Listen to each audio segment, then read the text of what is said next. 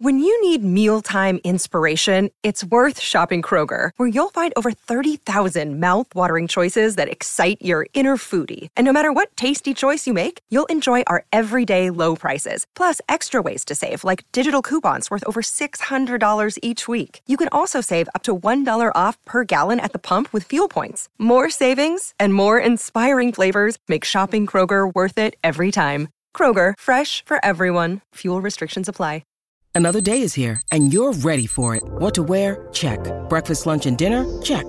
Planning for what's next and how to save for it? That's where Bank of America can help.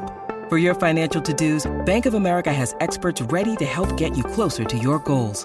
Get started at one of our local financial centers or 24-7 in our mobile banking app. Find a location near you at bankofamerica.com slash talk to us. What would you like the power to do? Mobile banking requires downloading the app and is only available for select devices. Message and data rates may apply. Bank of America and a member FDIC.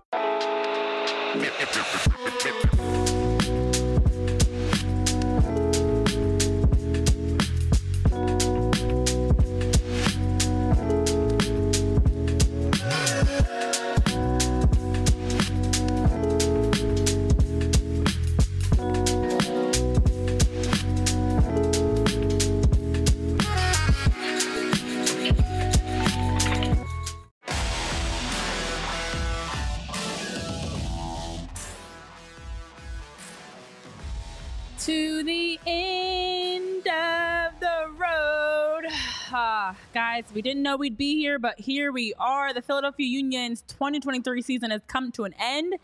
And with that, sadly, I welcome you into what is now a recap show of the Philadelphia Union's loss at FC Cincinnati on Saturday and looking back at this season. Welcome into PHLY Union Podcast. I'm Renee Washington, my usual other half, JP Zapata, not here with us today, unable to make the show, but we'll be back on the show later this week. And I've got Tyler Zulli joining me. We also will have a great guest as well joining us later, who is a contributor for the MLS as well as US Soccer.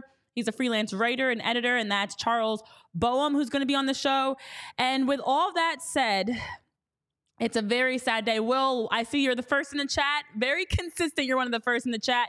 Agree with you. It was a tough game to watch. Horrible call at the end, you're saying, and you wonder how many changes we see next season. As you guys trickle in, hit that thumbs up button. Make sure you're joining the conversation on this Cyber Monday, as we're also having a somber, sad Monday. Now, my initial thoughts watching this game uh, definitely was not a great game. It was very frustrating to watch at times as it, we just could see, at least I, in my opinion, the first half, especially with the Union, were not matching the same level that we saw from FC Cincinnati. And it felt like, you know, it, this could be it. But I still had hope. I still had hope that come second half, things would turn around. The Union did play much better in the second half, but was not enough, of course, as we saw Mosquera's game winner in, in, stoppage time. We'll get to the controversial call. We'll get to all that, but also possibly the last time we see Ale Bedoya in a Philadelphia Union kit. You know, this, these are the moments now as I'm like digesting and processing the loss that it's starting to hit me. Oh, wait a minute. Probably not going to see Kai Wagner back. Probably not going to see Ale Bedoya back. Probably not going to see someone like Julian Carranza or Mikael Uhre. We have no idea. Daniel Gazdag, who's going to return. So it's adding insult to injury because now we start to wonder which moves will be made. So welcoming in our producer, Tyler Zulli. I'm curious to know, Tyler, your initial thoughts as you've had a chance now to get two sleeps since the loss. How are you feeling?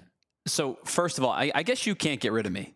Is, is this just like you, just and you, you and buddy. I are destined to do shows for the rest of eternity? Um, I, I like this was a game of it was a 96 minute game that boils down to like four seconds. Mm. Because that's all anybody talks about, and and probably rightfully so. I know we're going to digest the whole thing, but like the only thing that is going to be stuck on people's minds is the call no call of the offside at the end and then like 96 minute goal. It's i mean it, it, was it was the backbreaker.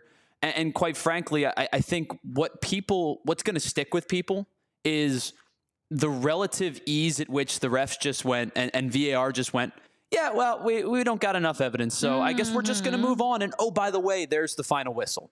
Uh, so to me it's it's one of those things renee that it's just going to stick with you for a really long time regardless if you felt the Union were the better team or not, I think they were probably the better team in the second half. I thought the first like 20 minutes of the game, FC Cincinnati dominated. Mm-hmm. And then the Union kind of swung it back to neutral. They came out in the second half, and I thought from probably 45 to about 70, they were decisively the better team and just didn't weren't able to put the ball in the back of the net.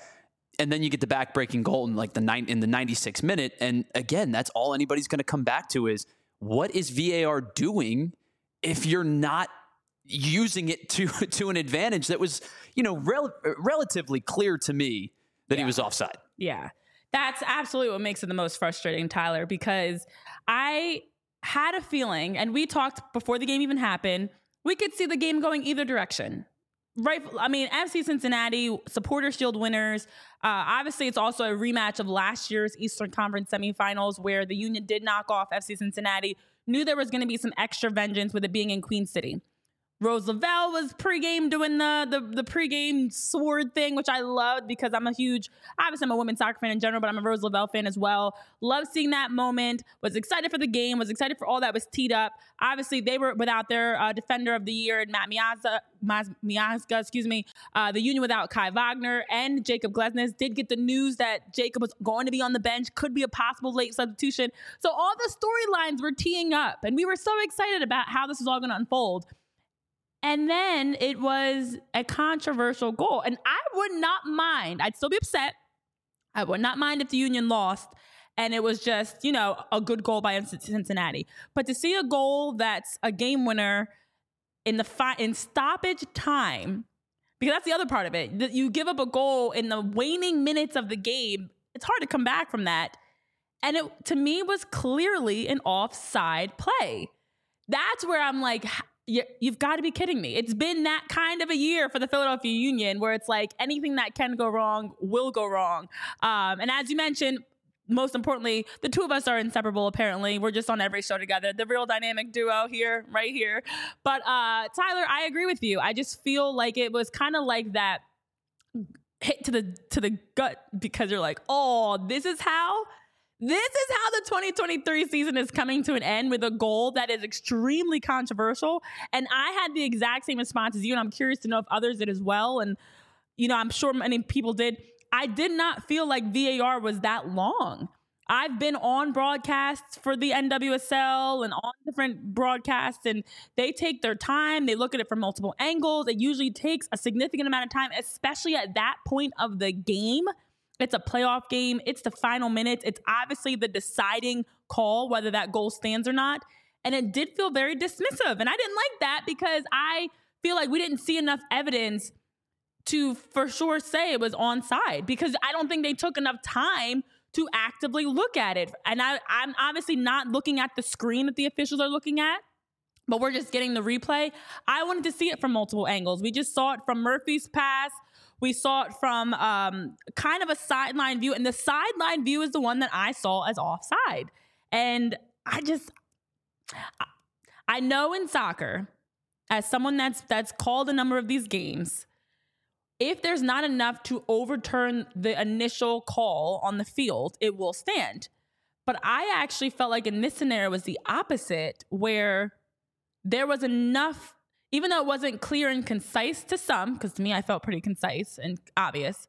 I thought there was enough that you could see he is offside and the initial call should not stand because he's absolutely in an offside position as the ball is being played. So I all the drama of 2023 and we come down to this Tyler of looking at where the play is and this is it. And the other part is as you're looking at this, you obviously have to keep in mind when the ball is being played. And so I was irritated because I don't know why we didn't get a nice slow-mo version or a better slow-mo version of the play unfolding with it leaving from Murphy uh, where Murphy is in the run because I felt like if you look at that picture again, and Tyler, if you can flash it up one more time, you see number 32, Murphy is in a position behind the back line of the Union. There is nobody else behind him. And so to me, you are right there, you're offside. And then when they showed it in the game, they also showed the initial pass being played in. And it felt like the ball, you could see some separation between the foot and the ball. Tyler, I don't know. Ah. Yeah, Are we, are, we've been around the game long enough. That looked offside. Yeah, and the the one thing that I think a lot of people are going back to is you have to you're you're trying to match up like Carranza's right foot with his Right. left foot or his his right foot. The arm extended. Now the the arm, at least the hand, is not supposed to be part of that call. Um, but it, it and I listen. I understand that it you know you you are looking at a ton of factors where when the ball was struck that screenshot that we took may not have been exactly when the ball was struck but that to me was the definitive shot at least on the replay now i was out you know with a bunch of people uh eh, you know watching the game and the uproar like just the the sheer like what are we doing? Because listen, anytime you root for the team that you root for, you're going to immediately look for the call to go in your favor. Whether it's a call Right. or a no call, you're going to look for that call to go in your favor. And the first view, when we watched it live, no one called for it because it was mm-hmm, bang, mm-hmm. bang. It happened real quickly and it was just a despondent feel. And then we went, hold on, wait a minute. And then you could see, you know, th- there was probably 100, 150 people at the place that I was at. Everybody's hand went up. Like Oh, they yeah. were, you know, like Oh, they yeah. had the flag. And they watch, then you watch the replay, and that's where the groans happen. And and to me, what bothers me more is not it's not the no call versus the call because if if like in like in the NFL it's all the same VAR instant replay whatever it is you if you have indecisive evidence you go with the call on the field Right. what bothers sure. me is the quick reaction to it and how quickly they said yep we're cool let's move on Mm-hmm. that's the bothersome part to me and that's where like I dropped I'm trying to objectively watch this game and I went into union fandom Yep. and that for me right there is if you break me into that, then we've got to talk about the decision on the field. Yeah, yeah, that honestly is what had me the most upset. It felt very quick and dismissive, and it was like this is a this is this is a, a call that is either sending FC Cincinnati to the Eastern Conference Finals or the Philadelphia Union possibly having a chance, you know, if things are tied up to at least win things in overtime. And instead, it was a quick decision to just move on.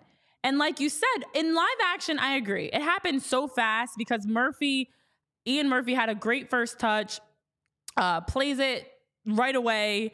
And off of that, Yerson Masca- Mosquera was able to finish it in a quick two touches. It was like bang, bang. But off of the pass by Alvaro Barreal to Murphy, when you really slow mo it, it's not a quick and easy decision. You know, some so the other side of it is a lot of times you'll see VAR happening because it's a goal, it's late, and they're just reviewing it just because. You know, they're almost like it's it's a situ- and I've seen some of those goals where it's like there's no way anybody was offside, but they're still going to do their due diligence because VAR exists to take time to review it. That I understand when it's a quick decision. And even those aren't quick. They still take time to look at it from every angle. And I think that's where I struggle with being on broadcasts and you're in the conversation and you're seeing them review it from every single angle and they're taking you know five ten minutes to review it versus this which was a very very quick review and i still don't feel like we like i want to see it slowed down off of um Alvaro's foot. I want to see the slow down movement zoomed in on on both. I want to see like the time the the run for Murphy from multiple angles and not the angle from behind him because you can't see anything there. But it does at least allow you if you're looking at it from different angles that now whatever is decided on the field, you feel better about. But that's what irks me because I don't feel like the officials took their time to do their due diligence. It seems very dismissive of it's a goal.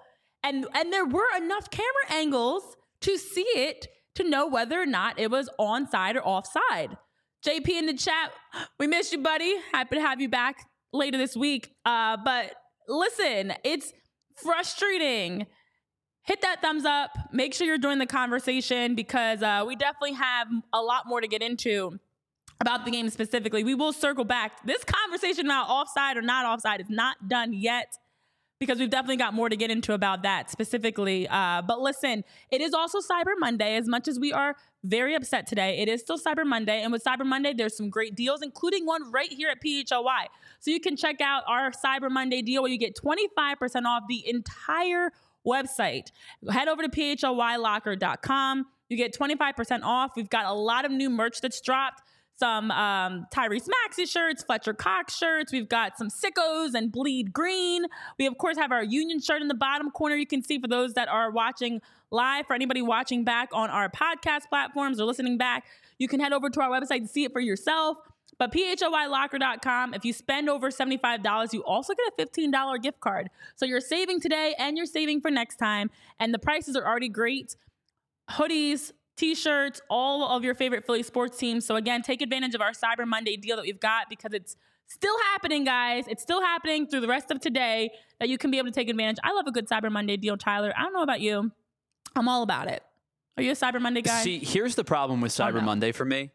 I am the definitive last minute shopper. Like, so two years ago Okay. was the worst of the worst. So my wife and I got married in December, uh, two years ago.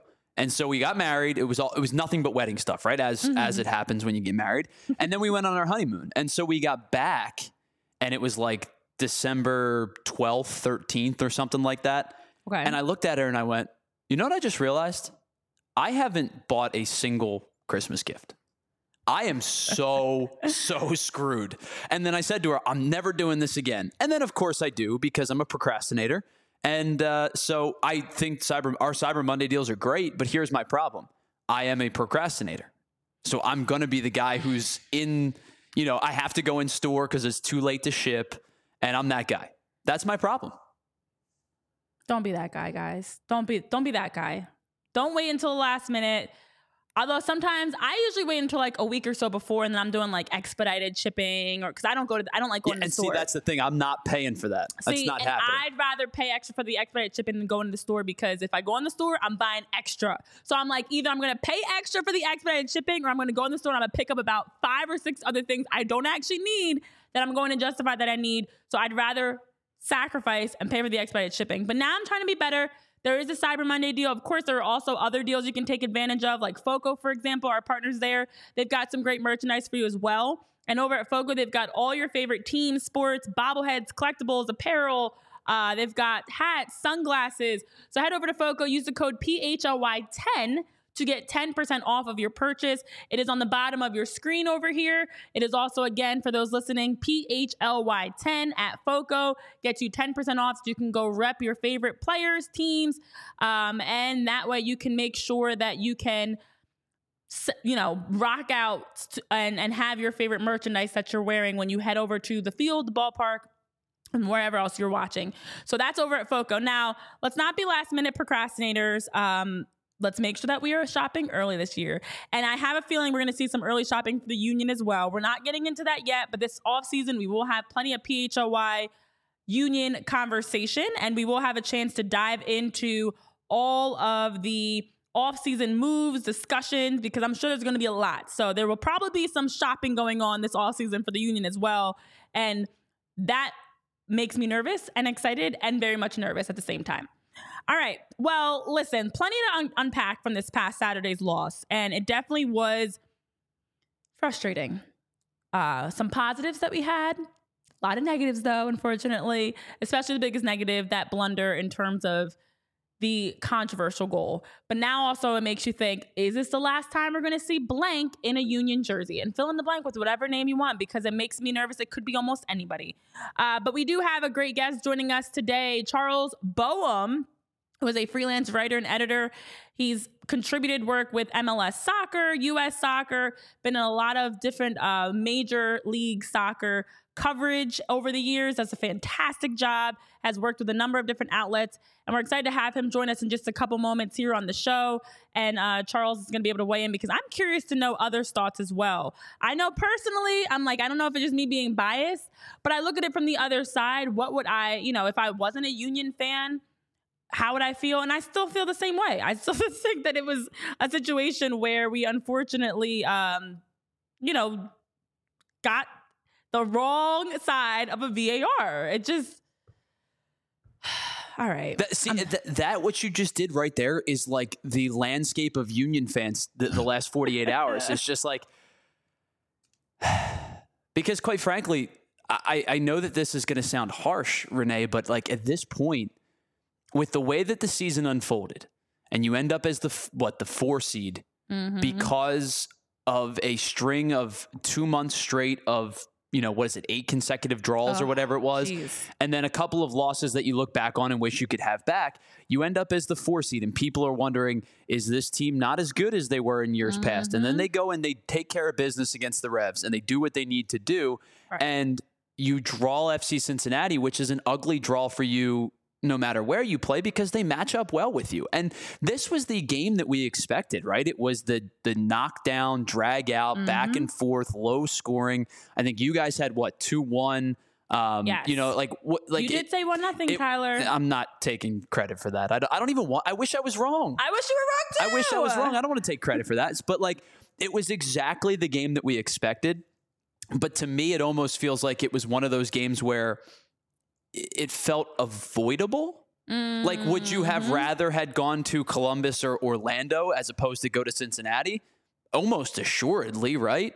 So, it, like, I look back at all of those things collectively, and now I'm sitting here left scratching my head, and, and all of the rumors that are happening, and and the, like you talked about, it could be literally anybody that you're that is is on the move in, in the you know this offseason.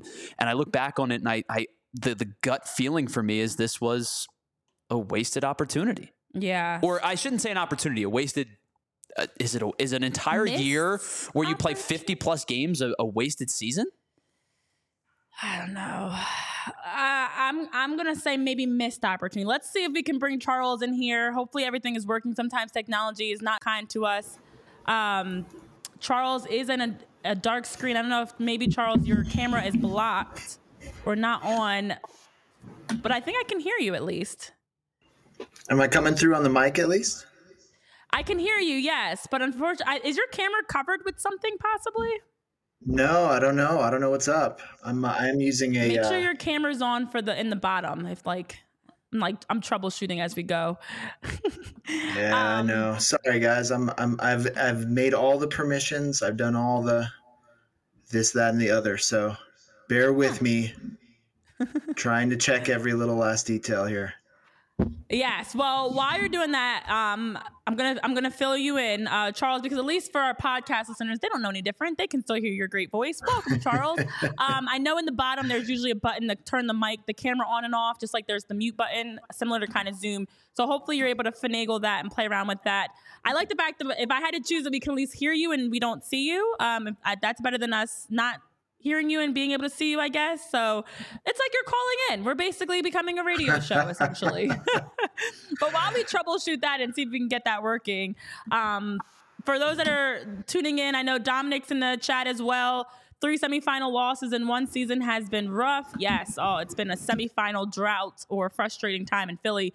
Um, JP's talking about the terrible way this season has come to an end. So on the show, we've been saying we feel robbed a little bit. The U- for the Union specifically, as a Union fan, anybody watching, it feels like this, you know, this already controversial season, controversial end of the regular season, everything with Kai, everything with Ale, to add insult to injury after beating the Revs and, and taking that series in two, the Union go into FC Cincinnati and in Queen City, a back and forth game, so ups and downs, and then a controversial goal that ends up uh, being the difference. So, Charles, while you are finagling, and I know our um, production team's also going to probably shoot you a message to see if we can fix it. What are your initial thoughts on Saturday's game between the Union and FC Cincinnati as an unbiased party? Yeah, so I I do have a lot of empathy for for Union fans uh, who feel hard done by because it, was a it, you know we, we can- we've gone around and around about the offside decision. Um I think that you're just within the margin for error here. Uh, I, I I'm, a, I'm sure you a lot of fans maybe you guys noticed um, there's a, an account that does uh, something called photogrammetry. Um, the account is uh, on Twitter is at offside modeling and they they created a, a, a they did their best to create as accurate uh, down to the inches uh, estimation of whether Murphy was offside on the on the game winning goal, and as far as they can tell, um, he was. They think he was offsides by about two inches. Actually, a little less, or sorry, a little less than three inches. Two inches, two and 15 sixteenths inches um, with, with up against Julian Carranza uh, on that play. So yeah, I mean, we like so. For one thing, I would say you have to the the AR, the assistant referee on that side, under the VAR system, they are instructed to keep their flag down in that situation because it's a, it's that tight, it's that close to to to being on that they are supposed to let the play continue and then let the VAR crew sort it out afterwards. So I understand why they kept mm. the flag down. Then when you look at the into the review, I think they just you know we were told that they had an angle more definitive than what we had on the broadcast that showed that he was onside or that there was too much doubt for it to be clear and obvious error. Unfortunately, mm. the Apple broadcast did not show that. So I was a little frustrated with that. I know a lot of fans were, even from a neutral perspective, if there's a definitive angle out there that the crew is able to see, it would be great to show that to the broadcast, right? So everyone can at least know. Yeah. You may not agree with it, but this was the decision that was made. So that's frustrating. I wish we had more cameras. I think we're still in the f- first year of this Apple TV partnership. One of the big uh, um, selling points of that long term partnership was that Apple was going to be giving the full Apple treatment, right? The full immersive treatment to the games. And so I have a feeling that maybe there's some camera angles out there that uh, we didn't see or that maybe just haven't been fully installed in the first year of the deal that maybe we'll get a more definitive angle in that situation all that being said, as much empathy as I have for fans uh, in Philly who feel like they got hard done by, the defending on the play was was very ununion, right? So so Carranza in the first place, yes. you have your your striker keeping the key player on side. You have a number of players ball watching on the, in the box. You have a really disorganized approach to marking. You don't have a clear back line set. I mean, there's not there's not an organized set of box set piece defending happening there. Not just on the initial delivery into the box, but then also the second ball that Murphy heads down for Mosquera to finish for the game winner. To me, that was uncharacteristic Philadelphia Union's whole model is based on controlling the controllables, handling the basics of the game, uh, and then winning the other areas of the game, especially up front by the, the, tight margins that their system is built around. So, so for me, this was a, a, very uncharacteristic error, which which I'm sure doesn't make anyone feel better up in Philly, right? But the reality is they really let themselves down and they left themselves exposed to the vagaries of VAR and really tight offside decision. I mean, if you can really say you're certain that you did everything you could control, I would disagree with that because you know it's a three inch call, but you didn't defend well on the play, and and that I think has to be the biggest disappointment for the players and the and the coaches. And that is the part, Charles, I completely agree with because I always say, especially as someone that's been in plenty of games that have come down to the wire, and it's a questionable call that either goes in your favor or doesn't go in your favor uh, that you don't want to even let it get to that point. You know, you as a player and and for Jim Curtin all the way through for the union specifically, you shouldn't even let it get to the point where you have the ability to blame it on the officials and have the ability to say we think he was offside. You know, there were there were chances on both sides earlier throughout the game that could have been goals, should have been goals. You know, don't even let it get to that point that now it comes down to a controversial play in the final minutes of, of play and in stoppage time, no less. And I know Dominic in the chat is saying similar to what we've talked about. Dominic feels like it wasn't clear and obvious, so you're fine with the result as a goal. Um, you can't lose marks in the box, similar to what you're talking about, Charles. And Uhre has to finish one of those two chances in the first half. When you really take a step back, for as frustrating as, as that series was, it just shouldn't even have gotten there. And I watched it too, and I thought when I'm looking back at the replay because I was like, how how is Murphy so open? How is Mosquera so open? When you look back, as you're mentioning, Charles, it's a lot of standing around. You know, Julian Carranza is the one that's the furthest back defender. Daniel Gazdag's in the mix.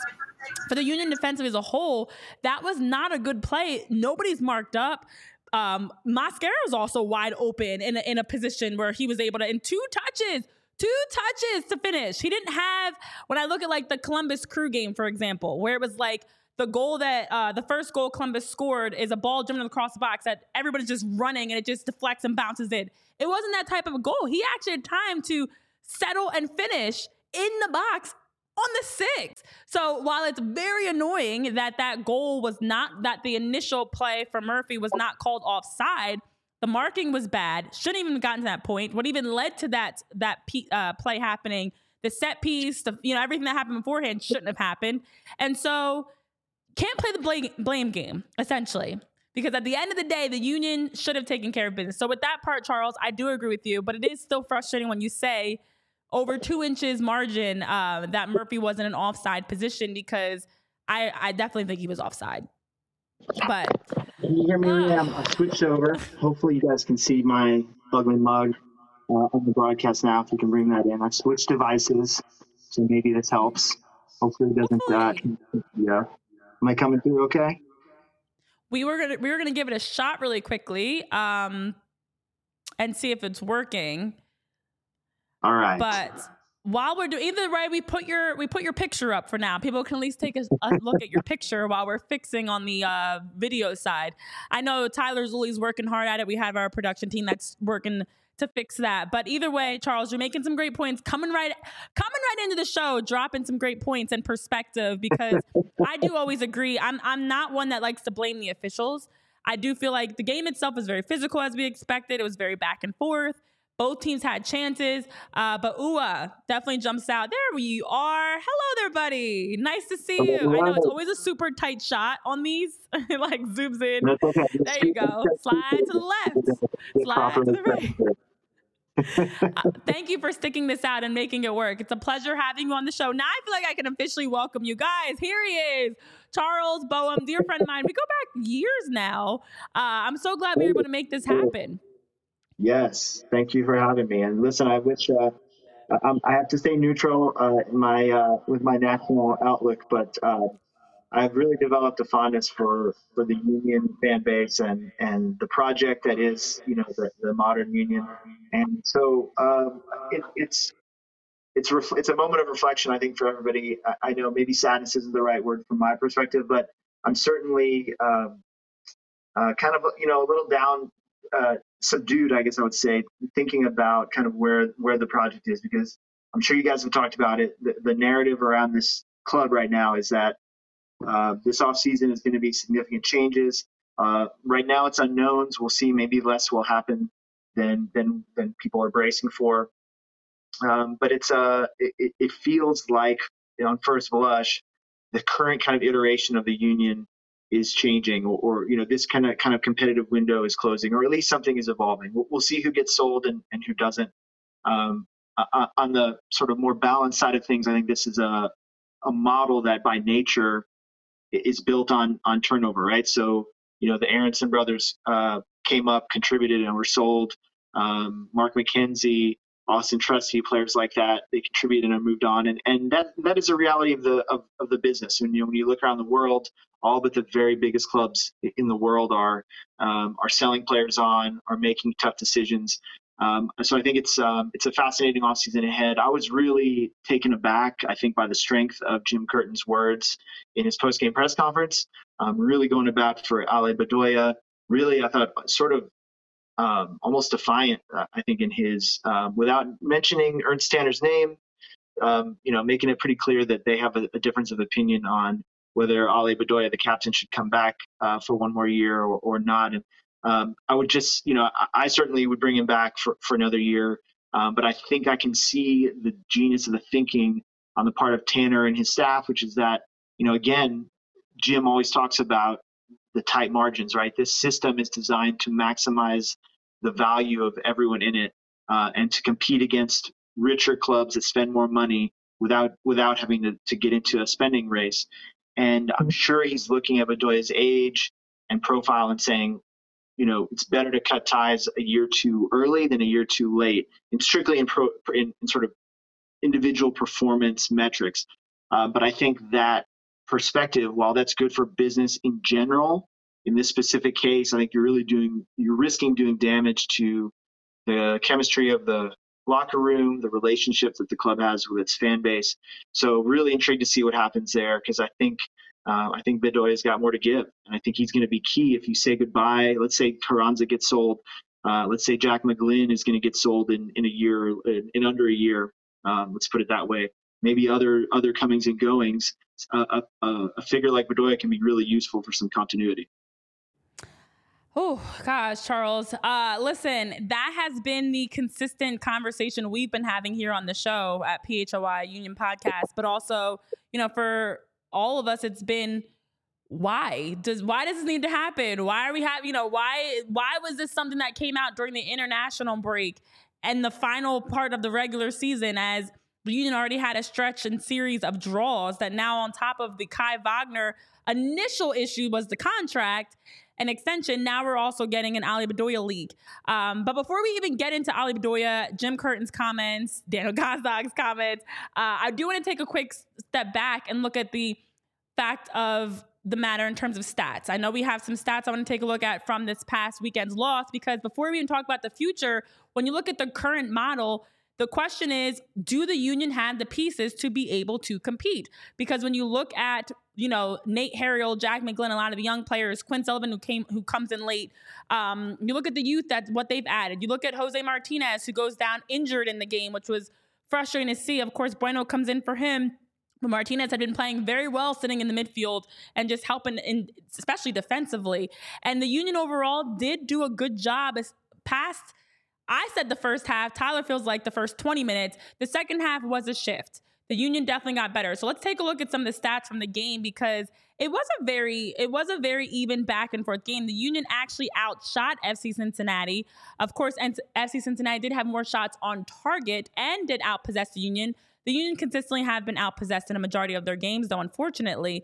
Uh, so the overall stats, it was a very physical game as we expected. Every game between these two had been very physical. I expected nothing different from this one.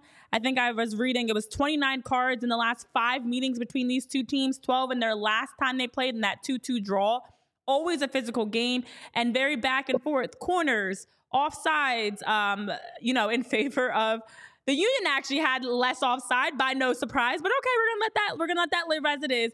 But overall, the Union did at least generate offensive chances, just weren't able to finish because when you look at the expected goals, now that's where things get a little bit hairy. So for the expected goal stats, and Tyler, if you can flash it up really quickly while we work on Charles coming back.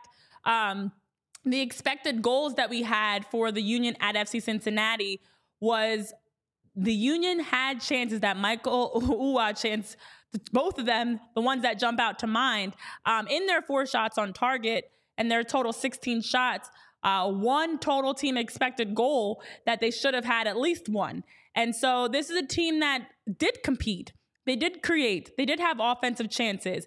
And so they weren't able to finish, which has been the consistent problem for the Philadelphia Union the majority of the season.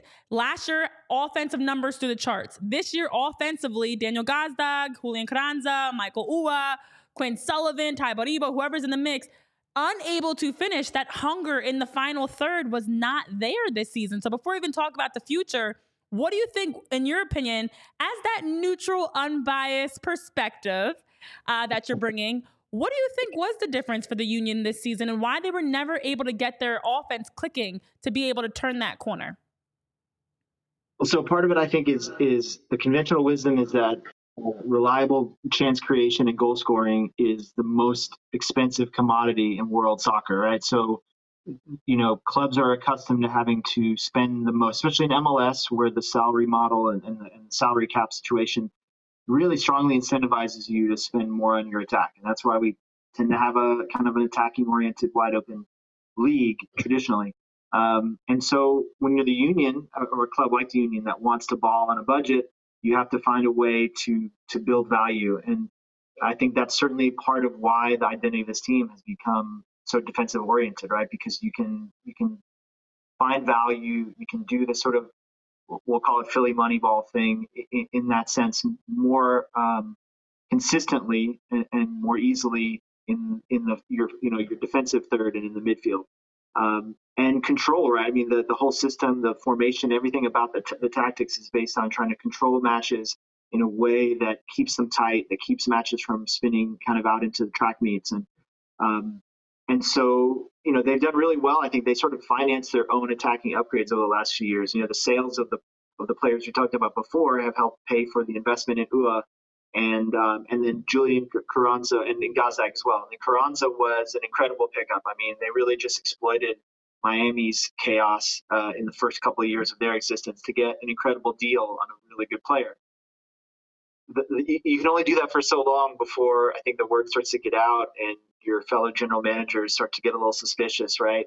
And so I'm sure when Ernst Tanner picks up the phone uh, and, and, expresses interest or, or, explores doing deals around MLS, that it, it makes uh, other clubs think twice, maybe, especially within the conference.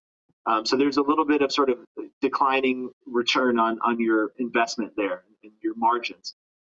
Um, and so the, the question is now, do they have enough money socked away to go make more of those bigger investments?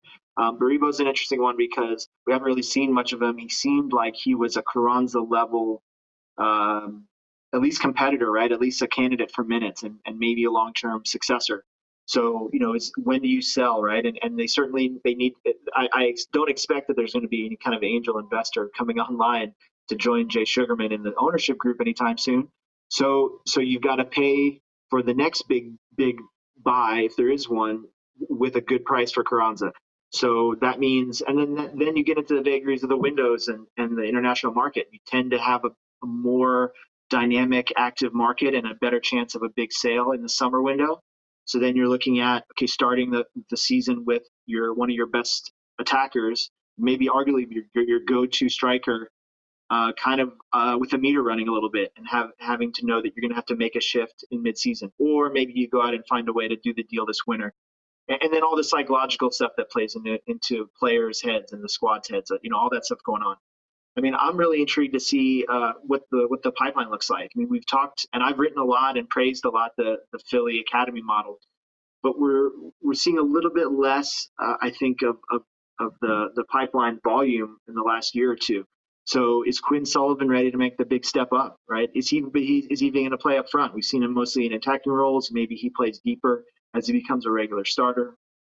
Um, and then, of course, the Olympics too. I mean, uh, you know, I'm intrigued by Jack McGlynn. I think he was really an X factor with this team over the last year or so. He was a, a player who brought something different. Uh, and I know we're talking about the attack specifically, but he brought a different passing vision and an incredible range of, of distribution that was unlike almost anyone else on the roster. So he could be gone as soon as this winter he they can hang on to him until the Olympics to try and you know see if he makes the Olympic squad and, and plays a big role at the Paris Summer Games next summer. And then, but but I mean, I think the clock's always ticking on that kid because he he's he's special. You want to get the maximum return on your investment by selling when he's still young. And so then how do you replace that? Then you, you go back to sort of more limited type of passing profiles. Um, Leon Flach, for example, is a really useful player, but he just doesn't bring the range of passing that, that McGlynn does. And, and then you, do you start to talk about more fundamental conversations. Do you have to change the formation? Do you have to, to readjust some of the fundamentals to open things up to create more chances and, and to finish with more efficiency? Uh, but you know, that's what it all comes down to. This whole conversation re- revolves on efficiency how can you get the most out of what you have the most goals out of the out of the chances you create and that's just going to be i think an ongoing challenge unless fundamentals change for the union Man, uh, so many things, so many factors to weigh into this. You talk about Jack McGlynn and his passing ability. We do have some of the, when you look at some of the passing numbers from this past Saturday, uh, you know, Tyler, I believe you have those numbers as well for the passing numbers. Jack McGlynn is a big reason why the union have at times been able to, you know, get into the attack. Jose Martinez, another big part of that. Uh, looking at their overall passing percentage, um, you know, 81.5 attacking half percentage. Uh, the union and the final third as well did a good job with that crossing percentage 16.7% of their crosses that are connecting so they're they're in the attacking third final third creating connecting but it just is not that next level execution that they're we're seeing an efficient type of an attack. So they're connecting their passes as they're progressing up the field, but it's never really dangerous enough when you look at this season as a whole. And I was looking at the Columbus Crew Orlando City game thinking, gosh, I wish that the Union's offense, and I know Travman in the chat is saying the front three was terrible for the Union. I wish the front, the, the, the Union's offense as a whole was able to hold balls and sustain possession in their attacking third that they're trying it the first time. If it doesn't work, you're recycling, you're working the ball back through, and you're just keeping it. And you saw that Columbus was doing that, and the crew consistently, you know, were able to sustain possession in their attacking third and just making Orlando chase. They were unbalancing them. It was a mixture of some small range passes, and there were some they were stretching the back line. And Orlando's only real chances were in transition. Now they had some great transition chances, but their only real chances were in transition or set pieces. I I love that sophistication level for the Union of their middies. They're getting their outside backs forward, and Mbaizo, Harriel, whoever's out there, um, they're they're just running waves of attack at their opponents. And against FC Cincinnati, you still did not see that. The front it was very disconnected. It was very um, reactive at times, and they weren't getting numbers in the box. They weren't getting players into dangerous positions where you can unbalance FC Cincinnati the same way Cincy did against the Union on that game-winning goal uh, scored played. So it's definitely um, a, an area that needs to be improved, but it all goes back to the initial conversation that we continue to have around the Union. Is there so much focus on the homegrowns that the team is continu- continuously underpaying? which is not allowing them to be able to compete and take that next step. Because when you look at their salary, we talked about in the show, Charles, before, and I know you've seen the numbers, I'm sure, the union are significantly cheaper when it comes to salaries for players compared to other teams. And also, their highest players, someone like Uhre, is not performing well. So, this homegrown system with the Aaronson brothers and different players over the years has worked. But there has to be more than just relying on these 19, 20 year old guys to come through the, the pipeline and be able to step into the MLS and help you win the MLS Cup. So, it, all this to say, who do you think? Well, let's let's backtrack. Let's talk with Ale Bedoya first. Do you think, because there's a lot here, Ale Bedoya, these are our final days of seeing Ale Bedoya. I know obviously the contract discussion came out. They had that quick, brief conversation with Ale saying he's not going to be back next year.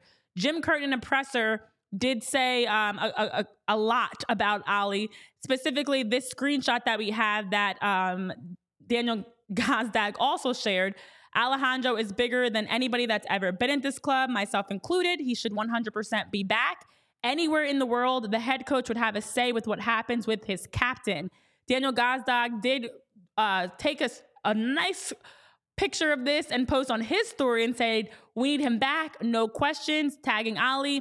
Jakob Glesnes also was sharing the same uh, post as well that came out of transfermarkt.us because Ale Bedoya, although in the later part of his career, he passed 200 games played and everything, he's obviously in the later part of his career, has been such a big part of this team. And to build for the future, do you think that it makes sense to bring Ale back maybe one more year or to just let him walk if you're the union? Yeah, and again, I think you have to look at the intangibles here. Uh, just the simple fact that there's something approaching a revolt uh, in the, among the squad about it. The players are making themselves uh, known without any question about how they feel. And I mean, I I rarely have in my in my many years of covering MLS have I seen a coach go off on the level that Curtin did, and he's not necessarily the type who who I can think of him often having questioned so explicitly um, you know, the, the judgment and the decision making of someone above him on the organizational uh, ladder. But I think that shows his level of frustration. And now it's almost like you come away from it with more questions than answers because for Curtin to speak out that bluntly, almost like putting his own job on the line to in an attempt to to to keep Bedoya in the fold, that makes me wonder if if he's more disgruntled maybe than he's let on in public up to now. Uh, he has been a hot commodity. He's currently under, I think he's got two more years on a guarantee, uh, guaranteed years on his contract. Uh, Bedoya does, or sorry, Curtin does. Um, so maybe he feels like he has the clout to to to do this uh, and won't risk uh, getting into hot water with Ernst Tanner because uh, just because of you know the dynamics there. But that that's another fascinating plot now to, to sort of follow here.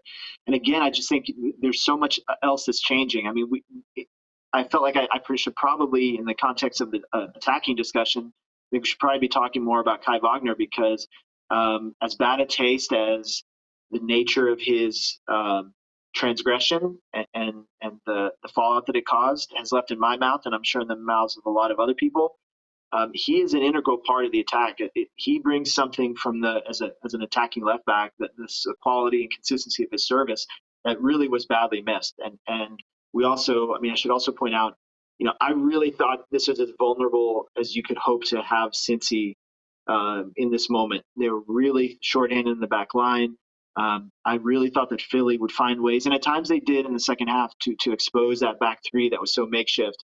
With you know, Philly fans know Ray Gaddis well, right? I mean, he's He's fundamentally not a center back. He's a veteran. He's smart. And he knows he can play the position in a pinch. But that's what it was. It was a pinch, and so this was a really a good chance. And again, I think Curtin's in a tough spot.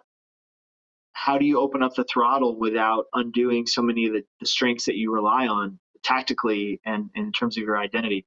So, you know, is there a, a, a, kid in the pipeline who can bring the level of service from wide areas uh, that that Wagner can, and to, to lesser extent, I think Mbaizo can from the right side. I mean, we haven't seen it yet, right? It's not there. I mean, Harriel is a, is a great prospect who's come up and is, has brought real contributions. He's he hasn't yet shown us that he's got uh, an elite level of service. Maybe he can develop that as a daily starter, which I think it's we're getting into that time, right? Maybe Mbaizo, you know, gets uh, gets back on the international radar with a good uh, Africa Cup of Nations this winter, and they can, you know, he moves on, and you open up a spot for Harriel. But I mean, especially having to play left back last night, Harriel's just not going to be dropping the type of dimes that that Wagner can and that Mbaizo on a good night can. So I think again, to, then you go to the the. I thought the Philly when they were playing three in the back at times this these last couple of years were really interesting.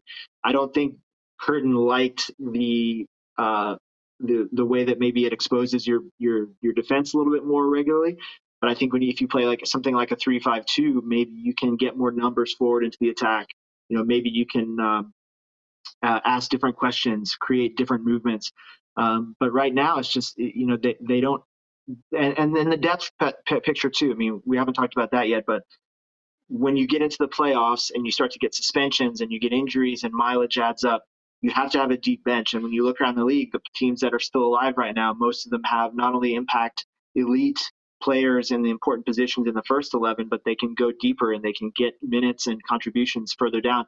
I just, I don't think, and we've seen these these big games, and and uh, I think Jim is getting unfairly painted maybe as someone who hasn't come through in the big games. Um, and maybe you could apply that, I think, also unfairly to the entire squad because they've had so many maybes and almost over the last couple of years. But in those moments, uh, your depth does get exposed, and sometimes it's obvious to see, and sometimes it's not. But I think they've got to be able to cultivate more of an 18 player mentality, maybe than a 14 player mentality, which has kind of been what we've seen lately. And that's something I know, Charles. It's like you've been on the show with us regularly because we talked about that, especially in the midfield. And you see that wear and tear, as we know, there's a lot of games that these MLS clubs are playing. The international games, the league games, it's a lot.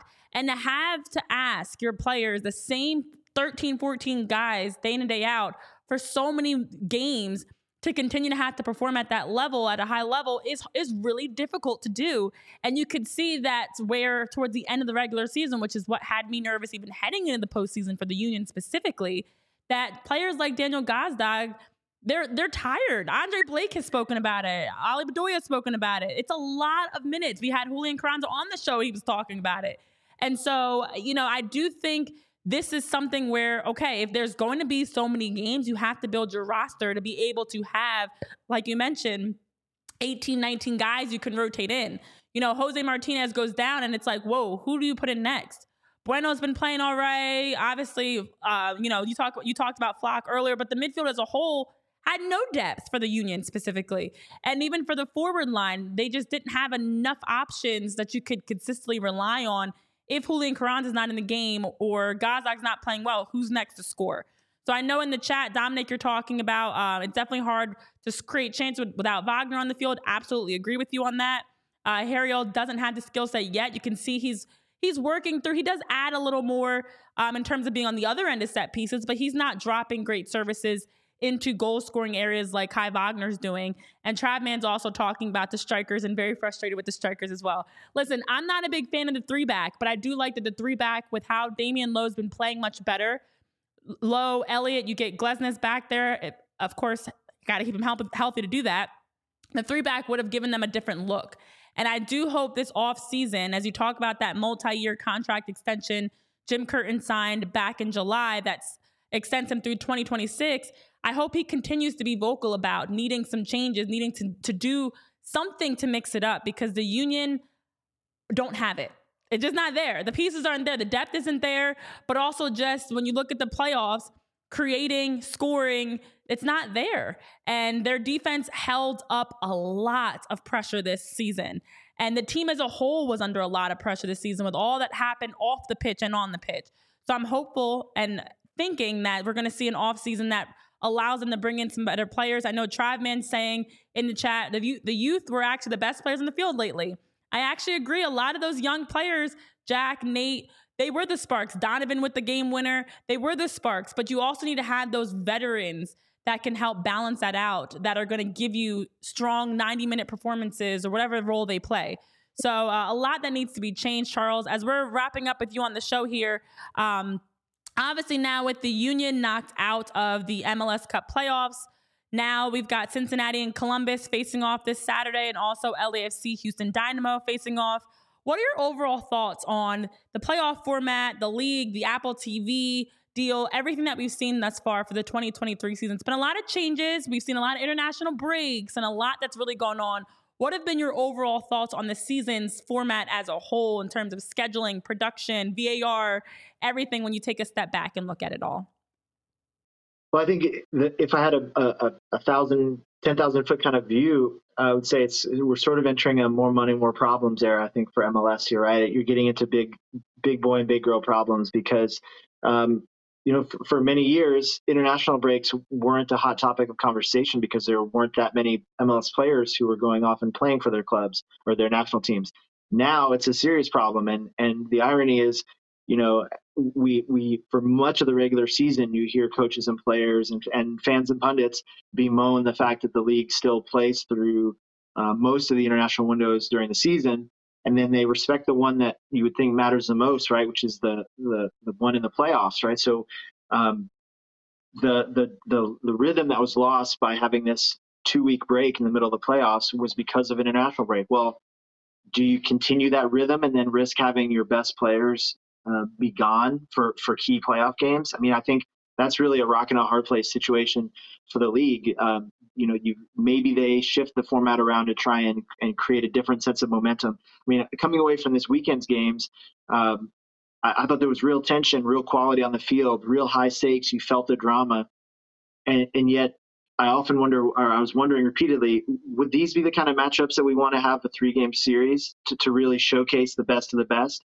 Maybe the the early going to be uh, a, a, one game series and then and then we get into a three game series later. But you, you, again you you have to shift not only the playoff uh, schedule to do that, you have to kind of shift the regular season and figure out how far you can go. I mean, a couple of years ago before the pandemic, the league was really making a strenuous effort to shift everything back to be done in early October with the regular season, get everything done before December because there were, you know, frigid playoff games happening in places like Toronto where it was uh, 20 degrees outside, and you know that takes takes a toll on fans, much less players and coaches. Um, but you know you can only go so far back into the winter in February to start your season. You can only go so deep into December to finish your season. Where are you going to fit all this stuff in? It's a it's a queen size blanket on a king size bed, and that's that's a, a grown up problem that the league now has to deal with. Um, figuring out how to open up the spending reins, right? I mean, Messi was such a game changer. I I'm, I was here when Beckham came, and and it was a, this kind of seismic impact on the league of this ca- caliber of player and personality. Messi has like blown that out of the water. I mean, I, I've been taken aback. I think even the league and Messi himself were probably taken aback by the scale of impact he had. So I think it's just a matter of time, probably around MLS Cup weekend. Um, the board of governors is going to be voting on uh, what I expect will be significant changes to the you know the the salary budget system and the and the competitive rules. There's talk of a fourth designated player slot. There's talk of dramatic uh, overall lifting of the the salary budget, you know, into m- many more millions of dollars to spend on the squad. So I think we're going to see it, it definitely evolution, maybe a dramatic step forward for the league in terms of the ambition.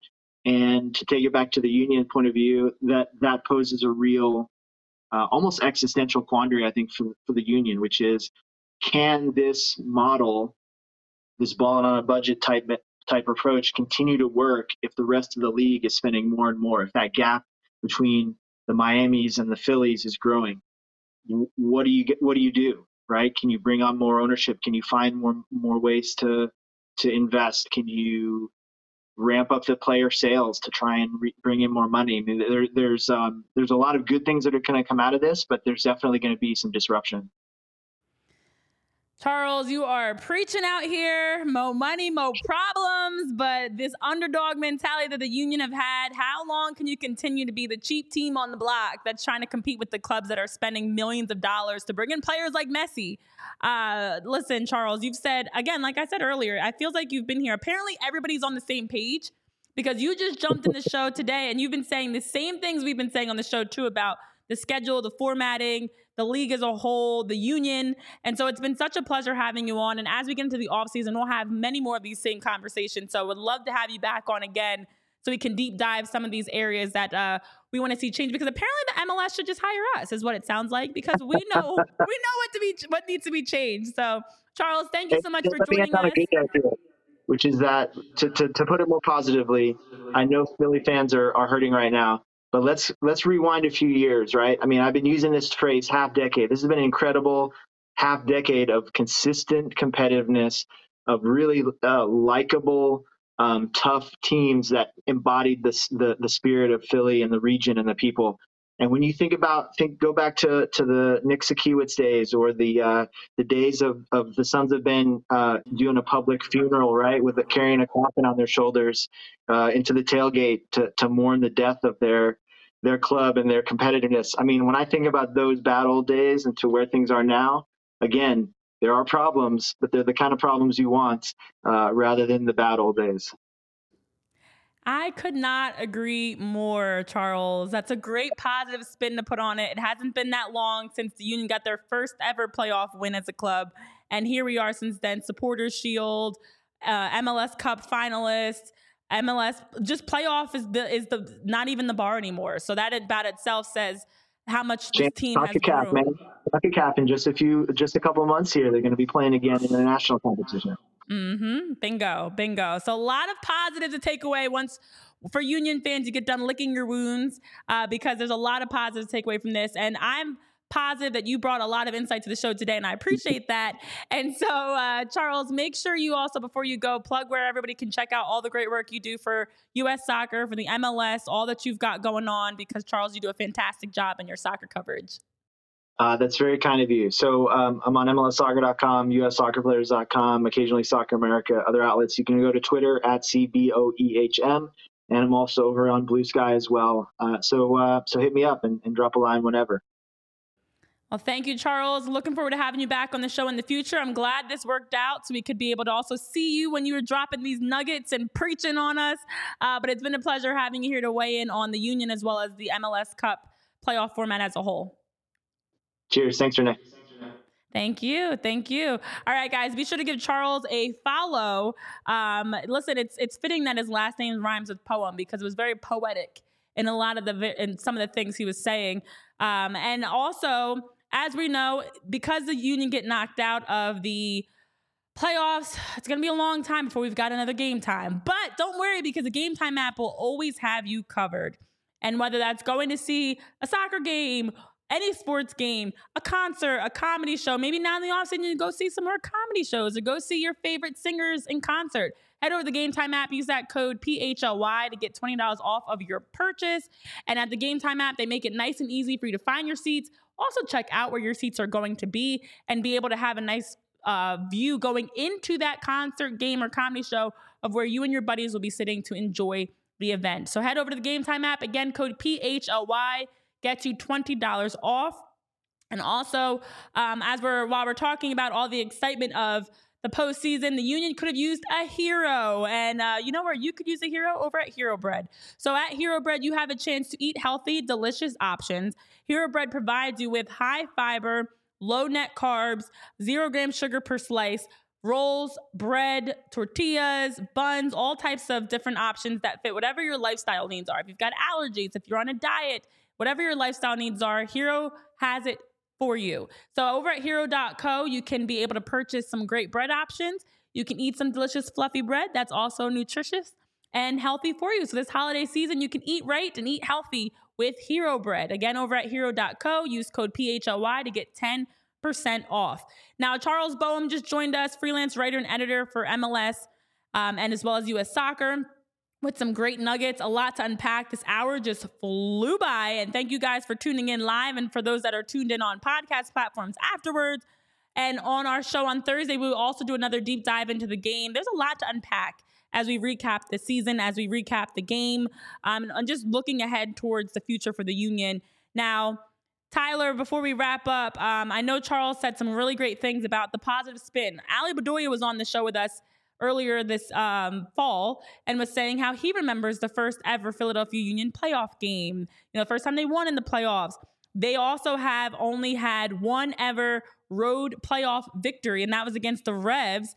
And that just happened this past in the in the first round of the playoffs. So they're still making postseason history. Obviously, last year's run to the MLS Cup was historic in itself.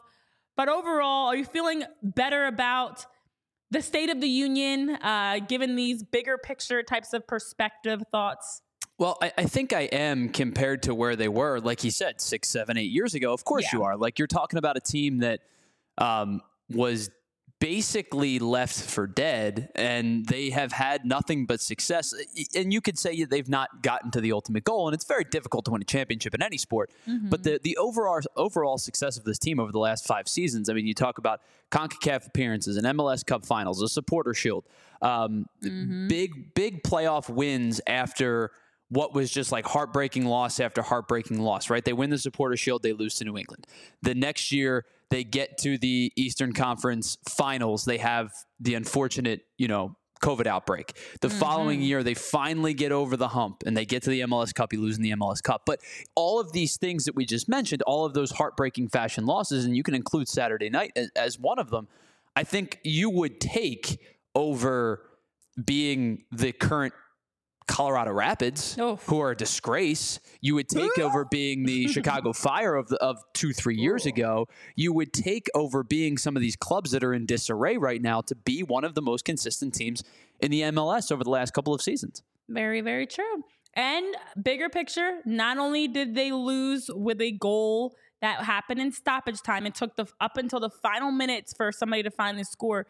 You lost to FC Cincinnati, the top seed, the supporter shield, but also the team that not only has the defensive player of the year and Matt Miazga and the coach of the year in Pat Noonan, but also the MVP because as of just a couple hours ago, uh, Luciano Acosta was named MLS MVP for the 2023 season, received over 60% of the votes amongst player, media, and technical staff to be named MVP. So when you look at it that way, you are losing to a team that is the favorite. If you if there is a favorite, it would of course on paper be FC Cincinnati, and it was a hard fought game, a lot of back and forth.